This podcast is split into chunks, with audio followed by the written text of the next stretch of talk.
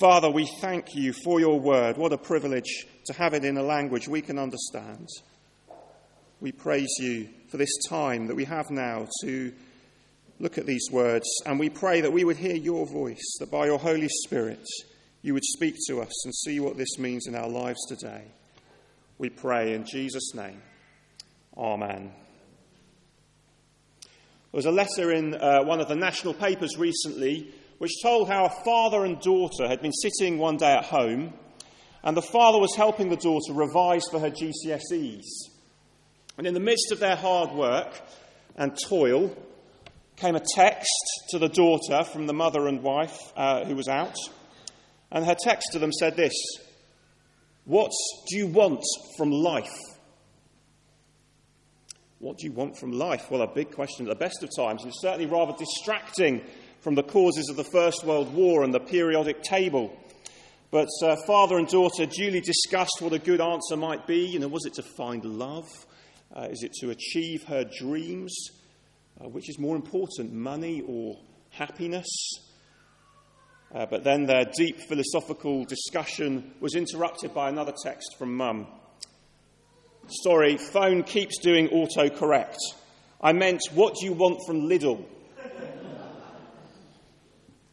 Now, I don't know which question you find easier to answer. What do you want from life? What do you want from Lidl?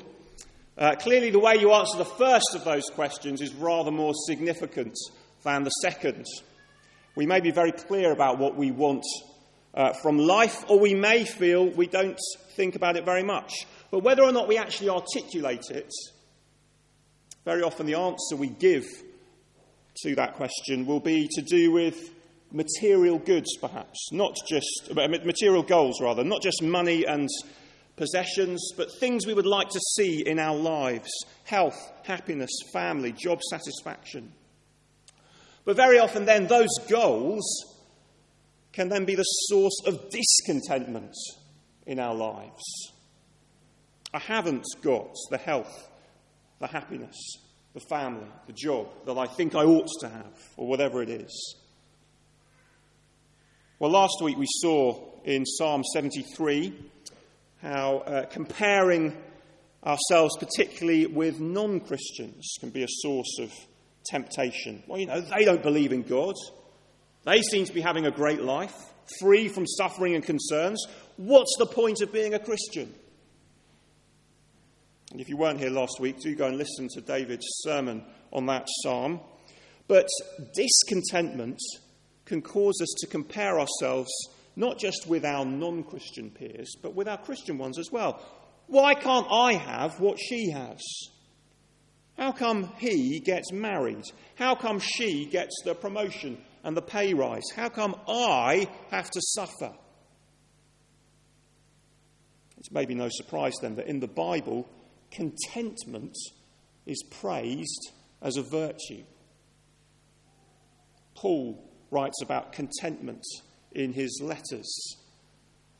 Uh, it's clear he thinks it's not easy to find. He says later in that in that uh, the book uh, Philippians we heard from chapter three, later on he says he's found, he's learned the secret of being content in every situation, whether in want or in plenty. The secret of being content. That means it's not easy to find. The Puritan Jeremiah Burroughs wrote a book called The Rare Jewel of Christian Contentment. Hard to find, worth finding. Actually, this is something that every Christian struggles with in different ways. So let's compare our contentment, wherever we stand with God this morning, our, let's compare our contentment or lack of it with the psalmist in this psalm, in Psalm eighty-four. This psalm is about a journey to the temple. It's in three sections. You can see we've broken it up with three headings on the, on the back of the notice sheet, if that helps you to follow or even to take notes. There is the longing to be in the temple. There is the journey to the temple, the travelling. There is the imagined arrival at the temple.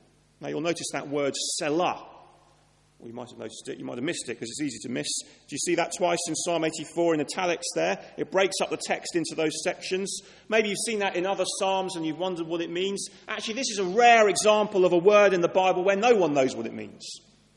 It, it may be like an end of paragraph marker, although in other Psalms it sometimes comes right in the middle of an obvious section. Uh, actually, it seems only to, to come in Psalms that have musical titles, like you see at the top of this one. Um, for the director of music, which probably means it has something to do with music. Is it change the instrument, play louder, something like that? Well, we don't actually know, and that probably means that it doesn't matter very much.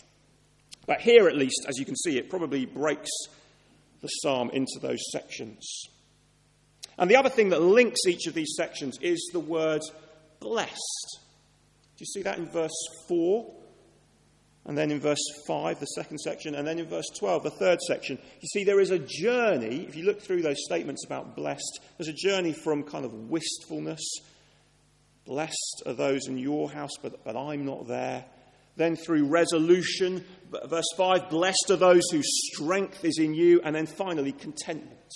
Blessed is the one who trusts in you. So let's look first then at the longing. Verses one to four, longing. How lovely is your dwelling place. The word lovely sounds a bit sentimental, doesn't it? But it means beloved. The psalmist loves God's dwelling place, the temple. He faints, he cries out for it. Why? Well, because the temple is where God is. That is the place where God dwelt with his people before Jesus came. If you wanted to know God, to be near God, you had to go to the temple. And so he longs, he yearns to be there. And he envies the insignificant sparrow, the swallow, for how they get to be near when he is so far. Maybe he's in exile, that might be the reason, in exile in Babylon. But he's envying the, the insignificant sparrow and the swallow, like a lover, you know, keeping the envelope in which the love letter from the beloved was written. It's just an envelope. We see envelopes every day, use them for all kinds of different things. No, this envelope came from her. It was in her hands. It's not just any envelope. See, without God, the temple is just another building. And the sparrow is just one of millions of birds. But it is God who makes the temple and anything in the temple special. This is what we were created for, this longing. Augustine, the African theologian in the fourth and fifth century, wrote in his Confessions, God, you made us for yourself, and our hearts are restless until they find their rest in you. This is the secret of contentment. So if we look for contentment in our own circumstances or in the things that we own or the things that we earn, we're going to be let down. Earlier this week, I was at the bedside of a friend that I was at school with, uh, exactly the same age as me, two children, very similar age, and tragically he's in the final stages of incurable brain cancer. See, the world is too fragile. Life is too short to find ultimate fulfillment and rest in anything or anyone other than the living God.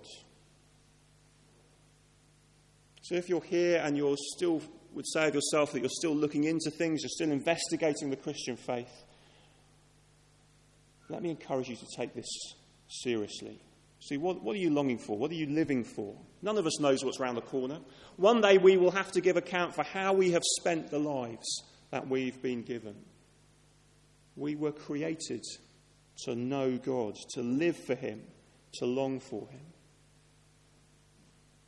And as we reflect on that, perhaps if we're Christians, we may actually find that slightly easier to remember in the dry times, in the sad times, in the suffering times for ourselves and others. Of course, suffering can take us away and make us think, well, you know, God, God is not there. Actually, we thought about that in other Psalms through this summer.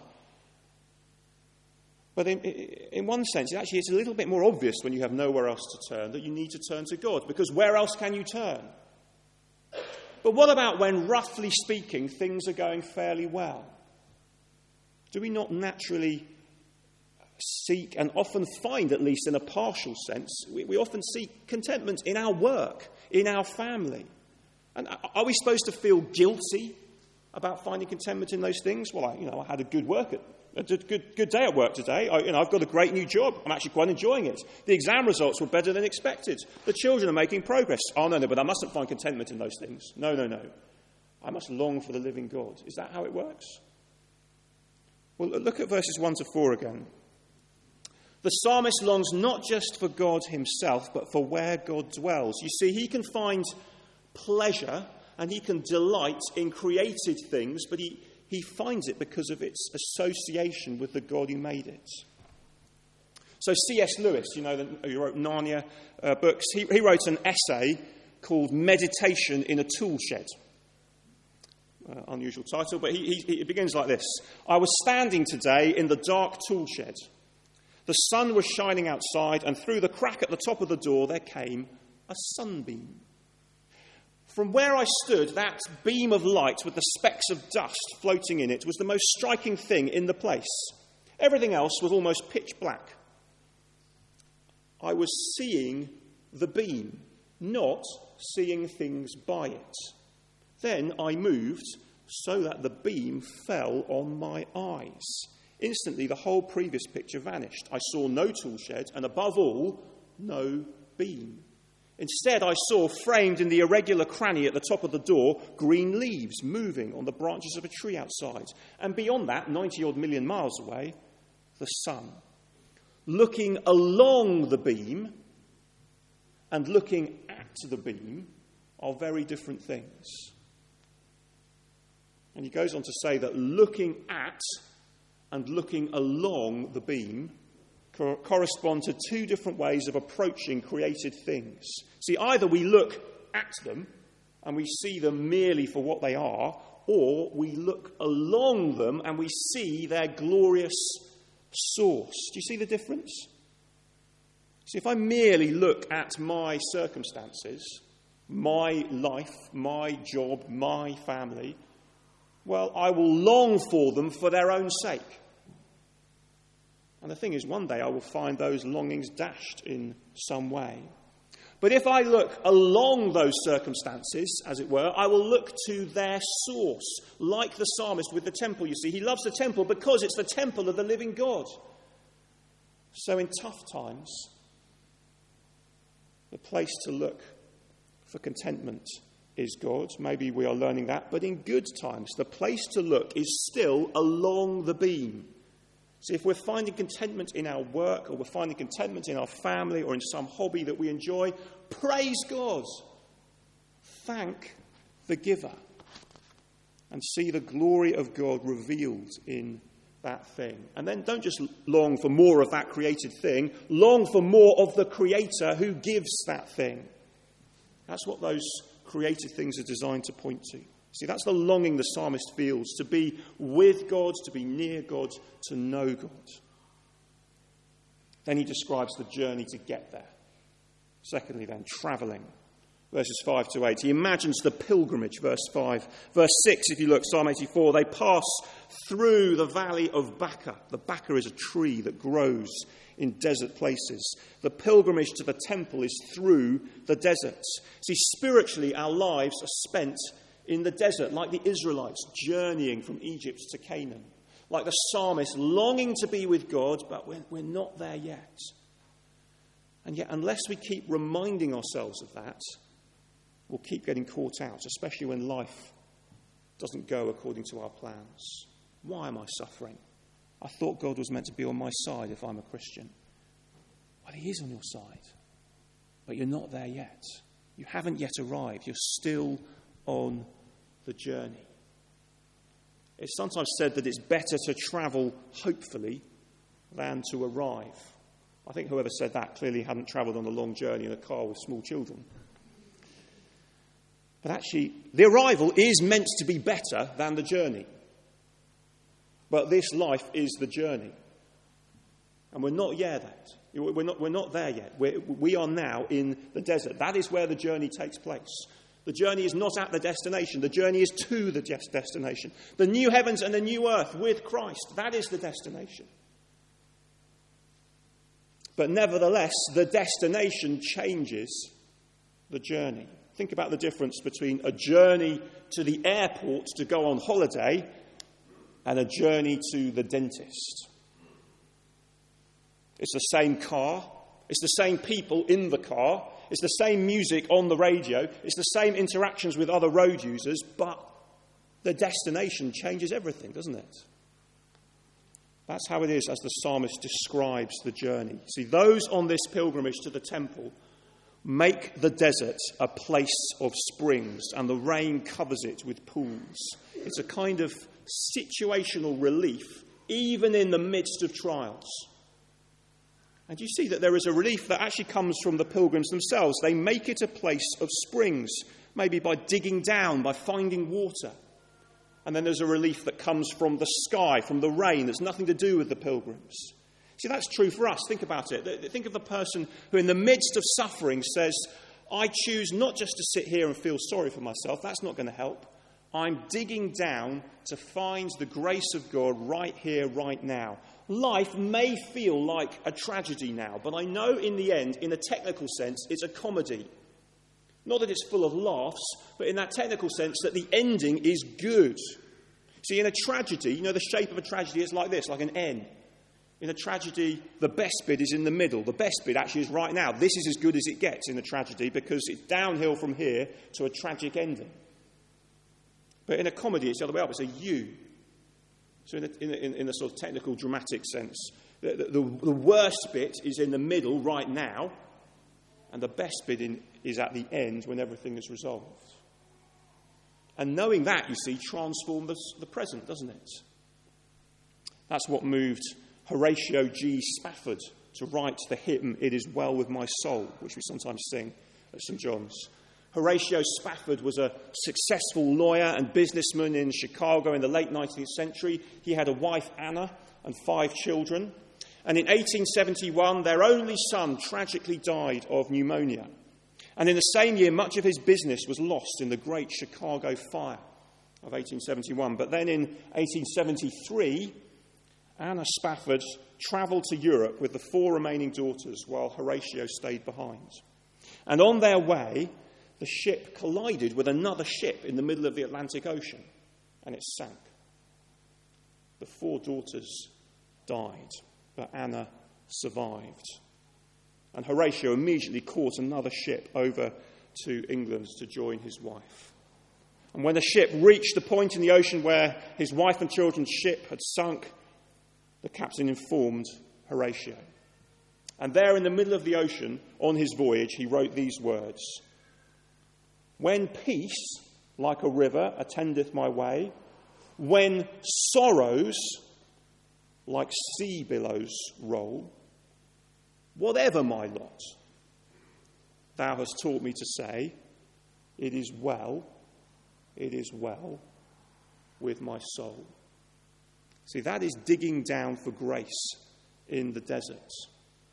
So that's what the, that, that's what the pilgrims do. They dig down, but sometimes that grace comes like rain, in verse six, from outside of us, maybe through the unexpected kindness of other people. People turn up at your door with meals, or whatever it might be. Things that don't happen when everything's going fine, but in the midst of suffering, suddenly there is new grace, new blessing, unexpected. And actually, that's just a picture of the way God is constantly providing for us in the desert, as it were. If we have food and clothing and a roof over our heads, praise him. They go from strength to strength, the psalmist says, verse seven. The Christian life is about progressing in our maturity and ability to trust Jesus, no matter what. So that is the journey, travelling, and then thirdly and finally, arriving, verses nine to twelve. The journey finally ends. And although this is still in the psalmist's imagination, he's not actually there yet, but he's imagining what it will be like. And verse nine at the start of that section is a bit of a, a puzzle, isn't it, if you look at that? Why does he, why does he suddenly pray for favour on God's anointed? It's a reminder that our shield, God's protection over his people, comes through God's anointed. No good thing does he withhold from those whose walk is blameless, he says in verse eleven. Ultimately, the only one whose walk is blameless is Jesus. But when we trust in him, when we take refuge in him, we find protection. We find life. And that is what he is celebrating in these final verses. This is what we have to look forward to if we are trusting in God's anointed, in Jesus. An eternity in his presence, under his protection, sustained by his life. And so he says, verse ten, these extraordinary words, "Better is one day in your courts than a thousand elsewhere. I would rather be a doorkeeper in the house of my God than dwell in the tents of the wicked." Do we believe that? One day in your courts. Better one day knowing and trusting and loving Jesus than a thousand away from him doing something else. And more than that, he says, just, just make me the doorkeeper. I'll take any role, anything at all, if you'll just let me serve the king. See, it's tragic when Christians fight among one another about positions of status, whether it's, whether it's who's in charge of the rota, or, or who should be leading a church or a denomination. How, how can we make status our goal when we are servants of the chief servant? And if Jesus is the chief servant, well, how can we ever say any role is beneath us? Getting to take the rubbish out for the sake of Christ and his people is better than a thousand holidays in the sunshine. Do you believe that?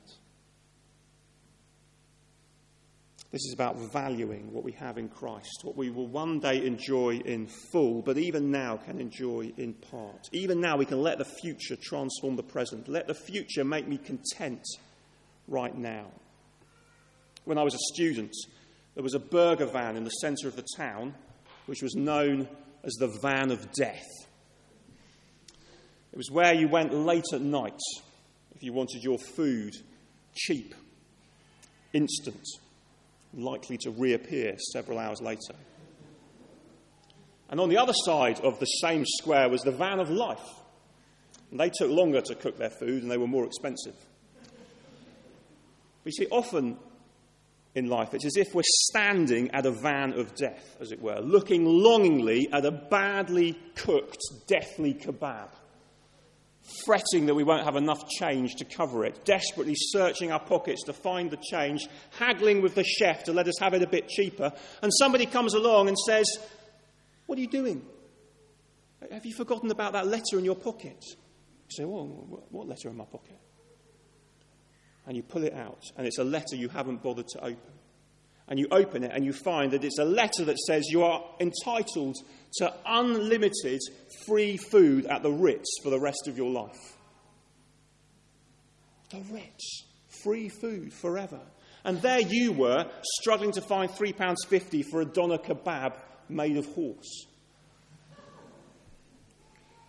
See, have we forgotten what we have in Christ? That's what we're comparing, isn't it? Free food at the Ritz forever, as it were, with a deathly doner kebab. What we have in Christ, even just a day in the presence of God, would be worth giving up everything this world offers. Even just the most forgotten task is worth performing because we're serving the King. Someone pointed out a thousand days is the length of a degree course. If you're heading to uni soon, or, or you're heading back, you could spend your entire time there, living for yourself, doing as you please, but even just one day with God would be better than that. And here's the thing. In Christ, we don't just get one day. We get eternity. So what do you want from life? When our longing, our travelling, our destination are all focused on Christ. No good thing does he withhold, he says. Blessed is the one who trusts in him. Let me pray.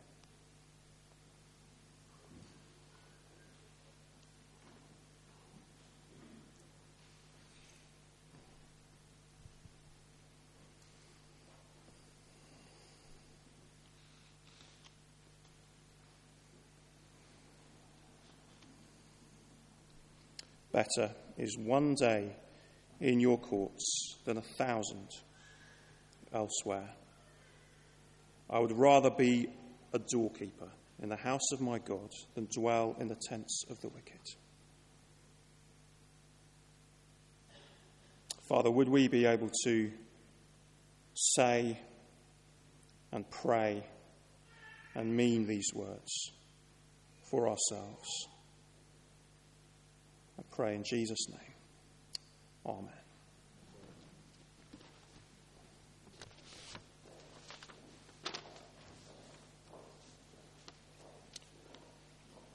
Well, as we travel through the desert, what we need to keep trusting in is the promises that God has made.